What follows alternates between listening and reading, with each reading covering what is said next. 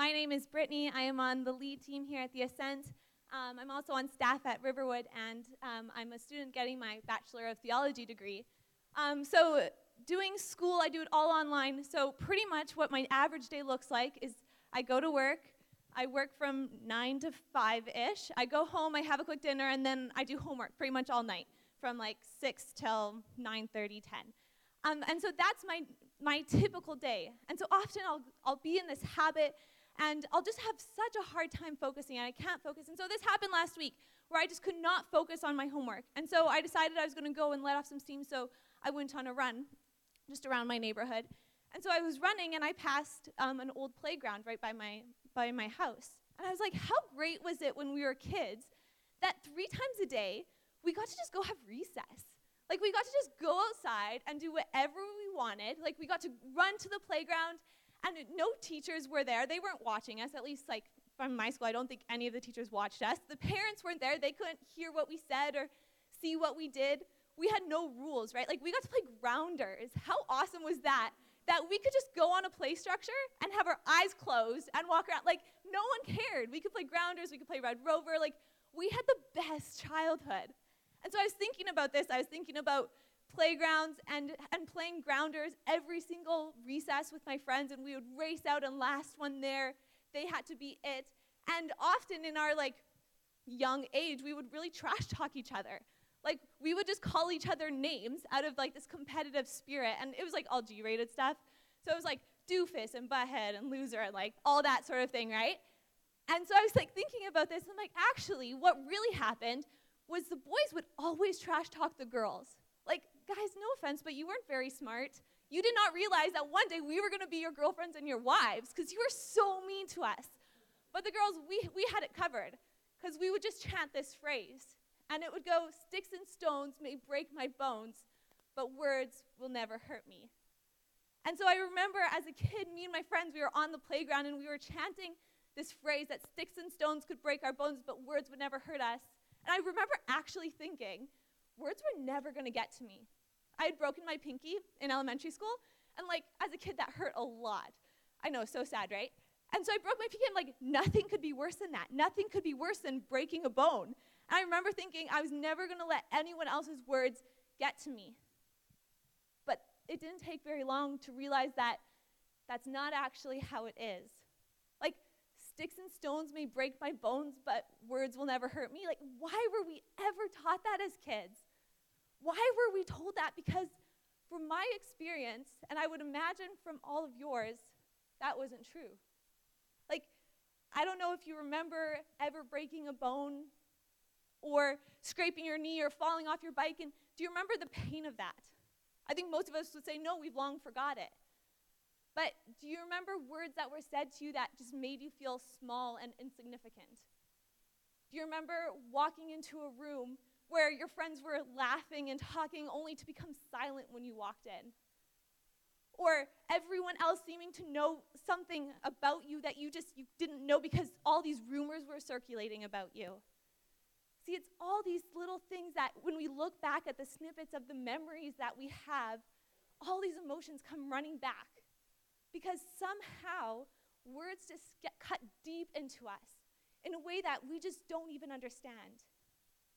And you know, it's so easy to become victim to the words that are said in our lives, right? And I want to acknowledge that words hurt. And there's a lot of pain, I believe, in this room from words that have been said to us and about us. But it also makes me think how many times have I said things that have hurt someone else? maybe either words that I intentionally said to one of my sisters because I wanted to make them mad, or words that I unintentionally said to or about one of my friends that I don't even realize how much it hurt them. Because, you know, it's an issue that we've all been hurt by words said to us, but I think the bigger issue is actually that we say things every single day that are hurting other people and we just don't even realize it. Proverbs 18:21 says, "The tongue has the power of life and of death." We have so much power in what we say, but we are just throwing our words around oblivious to what they are actually doing.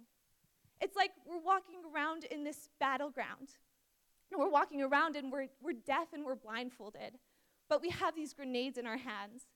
And so we take these grenades and we're throwing them and we're throwing them any which way. And we don't even realize that we're not even throwing them at an enemy. We're throwing them at our family and our friends. We're throwing them to the people that are actually on our side.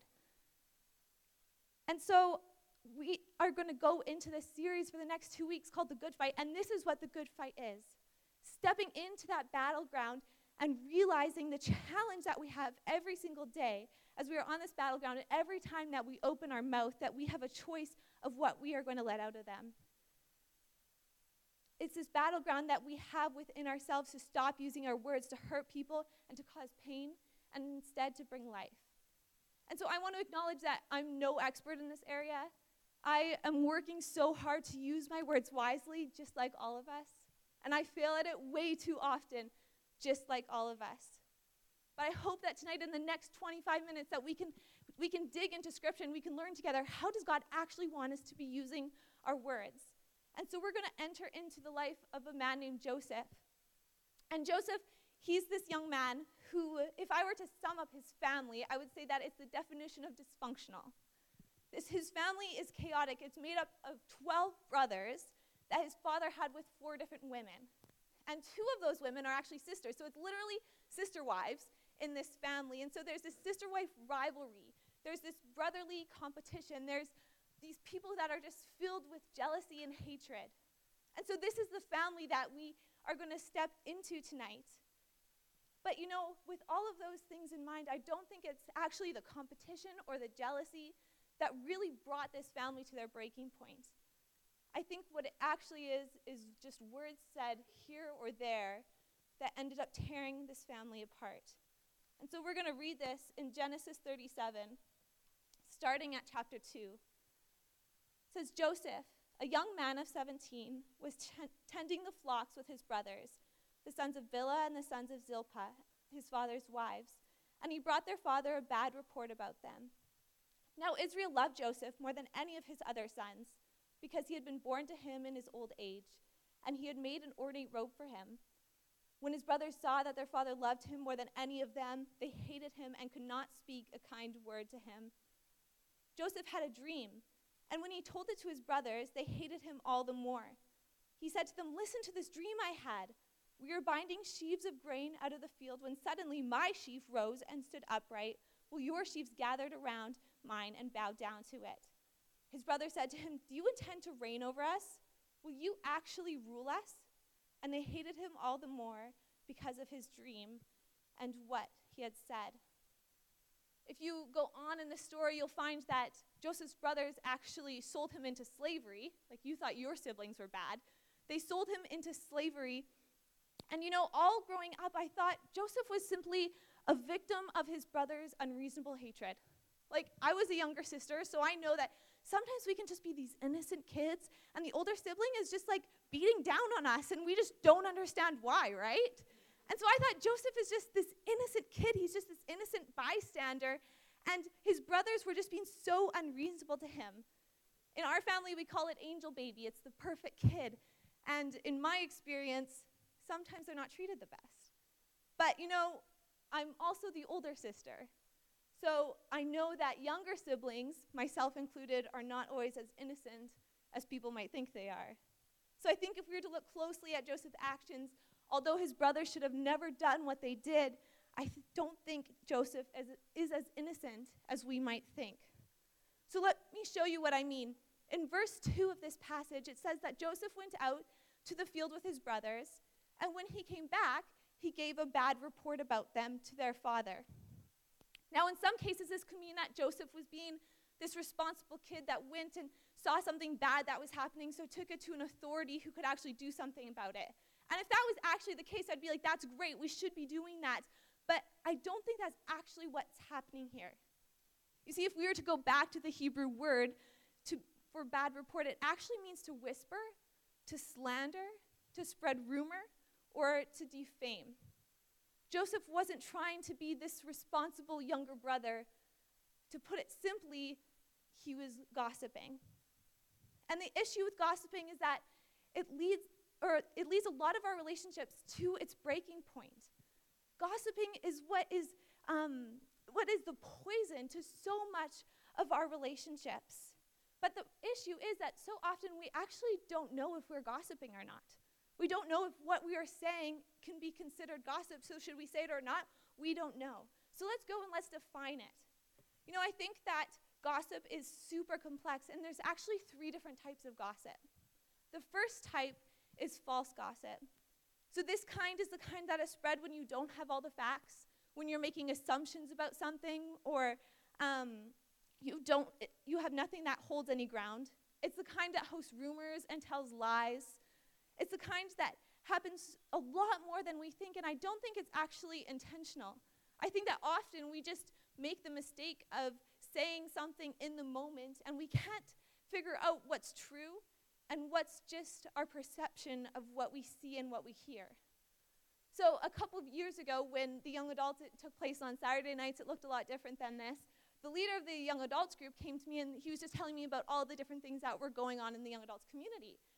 And I honestly don't remember at all what he said, but I remember leaving that conversation and telling pretty much all of my friends that the River Young Adults was going to have a singles mixer with all the young adult, other young adult groups in the city. And I don't know how this happened. I don't like to spread rumors, I don't tell lies, but somehow I was convinced that we were going to have this young, young adult singles mixer. And so I went around and I was telling everyone about it until this leader came to me and he said, um, That's not true. That was never a plan in the first place. And now you need to go back and tell all of those people that you had lied. And so I went back and I had to tell all my single friends that there was actually no singles mixer. And they were devastated, right? Like, that was to be their chance to find someone. Now, thankfully, we started the ascent not long later, and it's like a mixer every week. So, th- they're feeling all right now. They've forgiven me. But you know, that was just a random thing. I misread the conversation, and I sh- probably shouldn't have told people about it, but it didn't really impact anyone personally. But more often than not, spreading around fake news is incredibly hurtful. Assumptions made about someone else's relationship can lead two people to breaking it off and break under the pressure. Stories told about someone's character that is not true can lead them to withdraw from their community. For Joseph's brothers, it probably led their father to no longer trusting them. And this relationship that was already really strained just became worse. So, to find out if something is gossip or not, the first question that we must ask is Is it true? Is it true? Does it actually hold any ground? Do you know 100% of the facts? And are you at all exaggerating them? Then the next type of gossip is that which misrepresents. It's not necessarily false, and it's not necessarily true. It's the things that we say that are just projecting an image of something or someone that alters the way that people will see that situation. It could be sharing your opinion about someone that highlights the worst of someone or a negative image of someone. Maybe it's complaining about a colleague or a classmate to another person you work or go to school with. This could be talking about a situation in a negative way that really just gives one point of view and doesn't actually paint the entire picture. In the story of Joseph and his brothers, what Joseph was saying about them may have had some truth to it. Maybe they were goofing off. Maybe they were um, getting a little bit lazy and slacking. We have no idea what was actually happening. But we can look at this and see that Joseph only gave the bad report about them. So that's all that his father would have been able to see the bad stuff. But we don't see the long hours they put in, the exhaustion that they might have been feeling, the difficulty they had being away from their families. All we begin to see is the worst. And the New Testament author, James, he writes about this in his book in James 4. James 4 11 to 12, it says, My brothers and sisters, do not assault each other with criticism. If you decide your job is to accuse and judge another believer, then you are self appointed critic and judge of the law. If so, then you are no longer a doer of the law and subject to its rule. You stand over it as judge. Know this there is one who stands supreme as judge and lawgiver. He alone is able to save and to destroy. Who are you to step in and try to judge one another? Who are we to try to point out the worst in people and to point out all of their faults and criticize them as if we have it all together and we're perfect. We're not called to judge each other in this way, but we're called to love each other. And the definition of love in 1 Corinthians 13 is that it does not dishonor each other, but it actually protects each other. We are not loving people when we talk badly about them and when we misrepresent them. So the question to ask here is Am I honoring the other person? Is what I'm saying bringing out the best in the person, or am I only painting the worst? And then the last type of gossip is the kind that is true. You have all the facts, you know exactly what happened, you know the person's character perfectly, whatever it is, but you're making private matters public. It's the sharing of what was told to you in confidence, or what happened to another person in private, or what could potentially dam- damage someone's reputation. You know, I love how Pastor Craig Groeschel puts it. He says, Everything that is true, everything that is said must be true, but not everything that is true must be said. Everything that is said must be true. It must hold 100% truth to it. It can't just be assumptions or opinions or speculations. But not everything that is true, not everything that you have the facts to, is meant to be said. You know, Joseph, he had these crazy dreams. He had these dreams where it made him look like he was going to be this ruler and his brothers were going to actually bow down to him. And did he have these dreams? Yes, of course. And and did they end up coming true? Absolutely. We read on to see that this is the dreams that God had given him that was going to project what Joseph's future was going to be like. But the thing with it is that it was never meant to be published. Because not everything is meant to be shared with everyone else. So, with this in mind, I love Pastor Rick Warren's definition of gossip. He says, Gossip is speaking about a person who is not present to somebody who is neither part of the solution or the problem. You know, there are times when we do need to go to someone and we need to talk things out if it's our relationship with someone or something that someone did to us or someone that is in our lives that needs help and we just don't know how to help them. There are situations where we need to go to that trusted person and we need to get advice and counsel or we need a mediator, whatever it may be. But if that person isn't part of the problem, and if they're not part of the solution, if they're not going to give you a constructive way to go about this, then it shouldn't be said. So the question we must ask to this one is what I'm about to say meant to be published? Or is it a private matter? Do I have permission to share what I just heard? And is the person going to part of the problem or are they part of the solution? And if not, it's best to keep it private. You know, we're going to be talking a lot about people in our lives. It's actually said that two thirds of all adult conversation is talking about other people. So it's bound to happen. But what would happen if we put our words through this filter? What would happen if we actually were able to determine if we are gossiping or not? So by asking, is it true? Am I honoring the person? Is it meant to be published? These are things that are going to move us along in bettering our relationships. It's not the perfect answer, but I think it's a start but also to help understand gossip and how to stop it, we need to understand where is it coming from? Because I think it's coming from these desires that we have within ourselves that maybe we use um, poorly. So, first of all, when we gossip, a lot of the time we do so to gain acceptance. We have just like this longing to be listened to, and gossip, it gives us that. It gives us this quick, quick gratification. And a lot of the times, what we're looking for is intimacy. And how do you become intimate with someone? You become intimate by being vulnerable with them. But when you don't want to be vulnerable about your own things, when you don't want to open up your own soul to people, what do you do? You share the vulnerable pieces and details of someone else's life. So that way we become close quickly with other people without ever having to dig into the deep parts of our own lives that maybe we're embarrassed about or ashamed of or maybe make us look weak.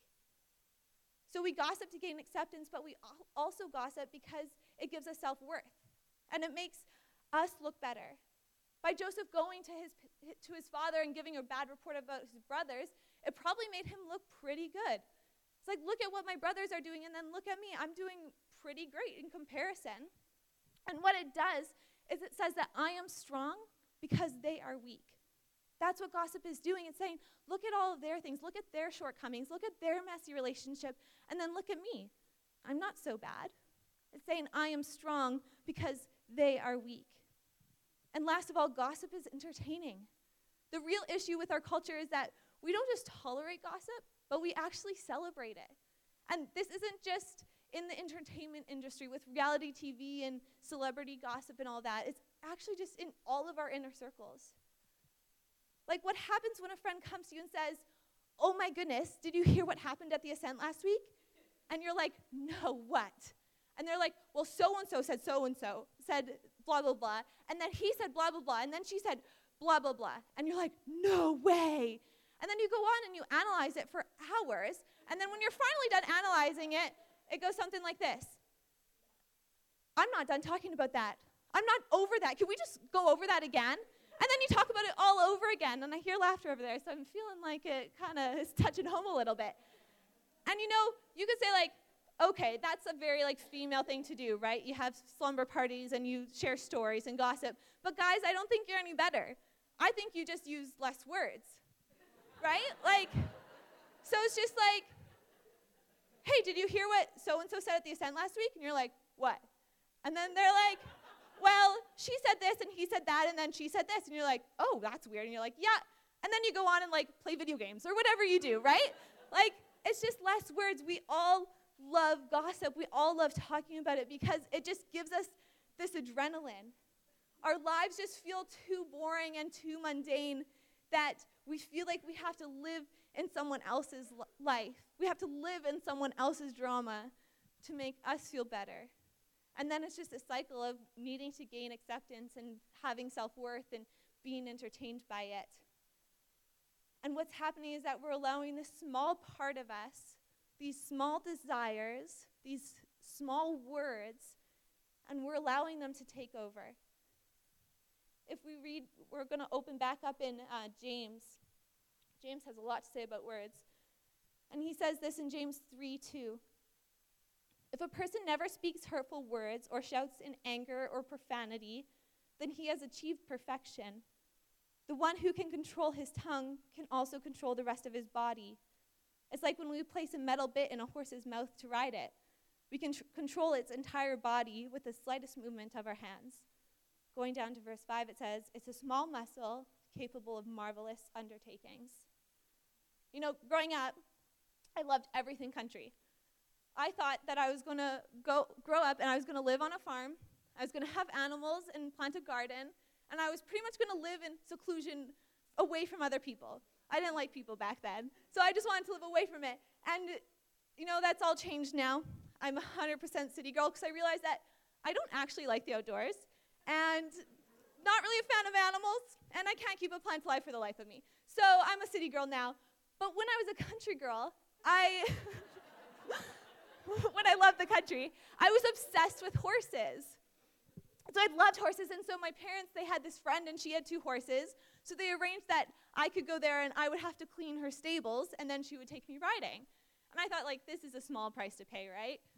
No, it was awful. I would not be paid to do that now. But I thought, this isn't so bad. I get to go riding. So I'm like eight or nine at this point, super excited haven't really learned to ride before, and so I go to this person's house, and she teaches me the basics. She teaches me how to hold the reins, how to sit in the saddle, how to steer the horse. And then with this really short introduction, she gets me on the horse, and we go off on the trail. And so we're going off, we're going on this trail. It's great, it's like the perfect day. I'm so excited. And then it gets even better because she says, Do you want to try trotting? And like for a beginner horseback rider, this is like the dream to get to go a little bit faster, right? So she tells me how to like get the horse to pick up pace a little bit. So we start trotting, and I'm super excited. But then somehow, in bouncing up and down, I lost control of the reins and I dropped them. And so I leaned down to get the reins back, but at that same moment, the horse got spooked and it takes off into the bush, carrying me with it. And this, like, all happens in a second, but you know when, like, something it's such a short amount of time, but it just feels like it's going in slow motion. This is how I remember this memory is I'm just going through the bush on this horse in slow motion, and there's a tree coming up. And so the tree's coming up, and there's a branch sticking out of it, and the branch is about the exact same height as my head. And so I'm going towards it, and I don't have time to lean forward because then I would hit my head on this branch as this horse is running through the bush. So I lean back. And I lean back, and I'm just lying with my back on this horse yeah, quite the sight, right? And I'm trying to get up, but I can't get up. And so I'm about to fall off this horse. Now, thankfully, the horse stops for some reason. It stops. And so I'm like pulling myself up and I get myself right in the saddle as my instructor, she comes and she calms the horse down and then she calms me down. I don't know why the horse got to be first, but I was traumatized. I was so scared. I'm like, this horse has so much power. But she calms me down. She gets the reins, she passes them to me, and she says, Okay, let's try that one again. And so then we go on. You see, being able to control gossip is like being able to control a horse with a bit and reins. When we have control of the horse's mouth, we have control of the whole body. We can tell it where to go, we can steer it how we want, we can determine the pace that it is going to go. But without it, it takes off, it stampedes away, and it puts us and others in danger. And that's the exact same with gossip. So, how do we actually take hold of the reins? How do we actually take hold of our words and of our gossip? A common way that people will say to do this is to put it through a screen test, to take it and to imagine that everything that you were going to say was going to be put on a big screen for everyone to see. And then ask yourself, would you still say it? And this is an incredible way to go, and I think that we should all be thinking about this, but I also think that we need to change the culture. It's not just something in our own lives, we need to start changing the culture of what gossip is doing in our community. And one of the ways that I think we can do this is to start talking to people, not about them. You know, one of my biggest pet peeves is if I'm going through something and people will talk to other people asking them about how I'm doing. So, like, sometimes my parents or my sisters, they'll come and they'll say, Oh, so and so was asking you about you the other day. And I'll be like, I saw so and so the other day. Why didn't they just ask me? Or if they were actually concerned about me, why wouldn't they just text me or call me? And you see, this isn't like really a huge issue, but the bigger issue is that we have this culture where we like to talk about people instead of talking to them. And I don't know if this is because we're just afraid of people, we feel like we're not close enough to actually ask them these intimate details of their life. But if we're not close enough to ask them, then why are we talking about it in the first place?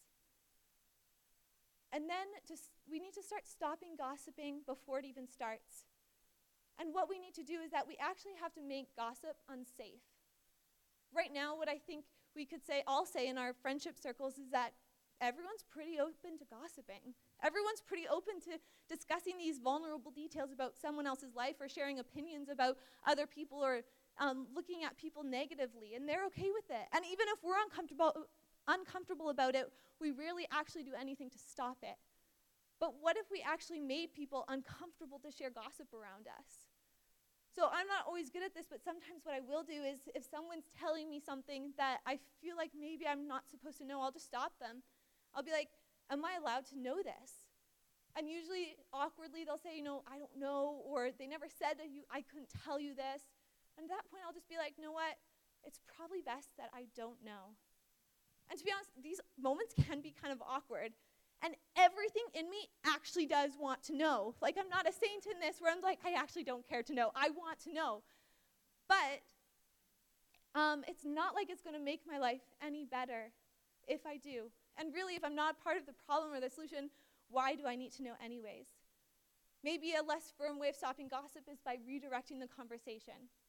So if they're telling you something, maybe they're complaining about someone or about talking about a situation, you can just say, and how did that make you feel? It's kind of like typical counselor, right? You can practice. How did that make you feel when so and so said that? Or when they did that? Or when that person keeps doing that? And what this does is it points points everything back to that person. It opens the door for them to share their own heart and to actually become vulnerable with you. And I bet you guys are going to become closer because of it. But why does any of this matter so much? Why does it matter how we use our words? Why does it matter if, you know, every once in a while we just let loose? We just let the horse go wild. We just have a fun night with our friends, just ranting and going on these, um, on these rants about the people that are annoying us. Why does it matter? You see, what gossip ultimately does is it brings out the worst of people. And I think that God actually hates it when we talk badly about his children. You know, I don't have any kids, but I know how protective I get if anyone ta- says anything bad about my parents or my sisters. Like if someone says something bad about them or talks badly about them, you can bet that you are going to see the worst side of me. Like, forget about gossip ruining my reputation. I'll do it all on my own if someone talks badly about someone I'm close with. So if I, just an imperfect human, hates it when anyone talks badly about those that I'm close to, how much does our perfect Godfather care when we make his children look bad? The truth is, no matter what our motive, if we're making people look bad intentionally, if we know that we're doing this, or if it's just unintentional that we just say these things and we look back and we're like, okay, yeah, that probably wasn't a good thing to say. I think most of us can agree that we've lost control of our, of our words, that we've lost the reins way too often than we'd like to admit. But you see, well, gossip claims that I am strong because they are weak. What does the gospel claim? The gospel claims that I am weak, but he is strong. The gospel is claiming, yeah, sure, I'm human, I'm weak, I mess up, but God is strong.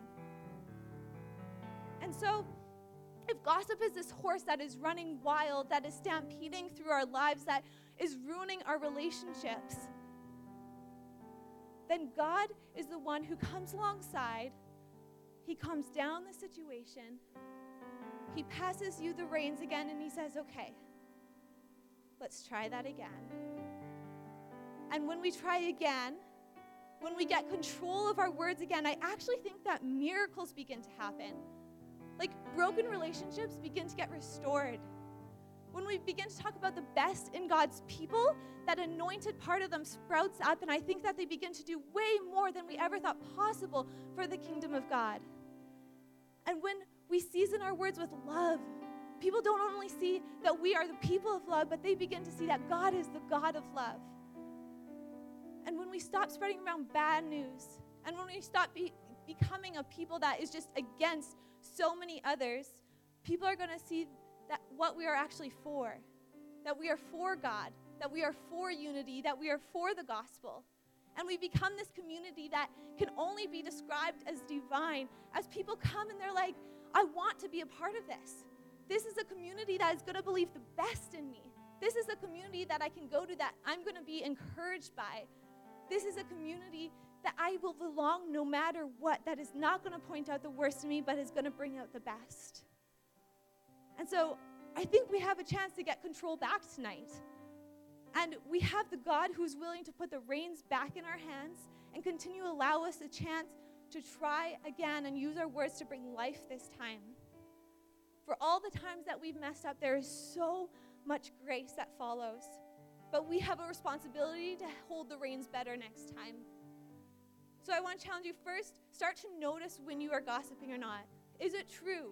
Is it honoring the person and is it meant to be published? And then put it through the screen test and start to even change the culture in your own relationships. Talk to other people, not about them. And let's make gossip unsafe. But second, if you have hurt someone with your words, with the strength of God, do whatever you need to do to make it right. Going on in James James writes this Ironically, the same tongue can be both an instrument of blessing to our Lord and Father and a weapon that hurls curses upon others who are created in God's image. One mouth streams forth both blessing and curses. My brothers and sisters, this is not how it should be. We are going to be entering a time of worship in a moment. And I want us to really think do you have control of your words? Because if you don't have control of your words when it comes to people, do you really have control of your words when it comes to God and when it comes to praising Him? Because we have the power to both bless and curse, but the thing is that we cannot do them both simultaneously. We cannot be in this room praising God with our whole heart, but then go away the next moment and start talking bad about each other and spreading rumors about each other and gossiping about each other. So if you are someone who allowed your mouth to go wild for way too long, and you know that you've hurt people, I want to challenge you apologize to them now. Before we even get into this next song, maybe you need to send a quick text. Maybe you need to quickly arrange for coffee with someone. Maybe that person's in this room and you need to go and apologize to them. But I want to challenge you before you step into this moment of worship, make it right. Begin to clean up the mess with God along your side, with the strength of God, and then continue to worship Him. I know this stuff can be hard and it can be messy, and gossip is just so complex. We're not going to walk away from here tonight and just have it all right. I've been working on this for a long time, trying to be aware of the words I say, and I'm still failing at it all, at it all the time. But I believe that in our weakness, in her humility to say that we cannot fight this fight alone, God is going to be our strength, and He's going to bring grace all along the way.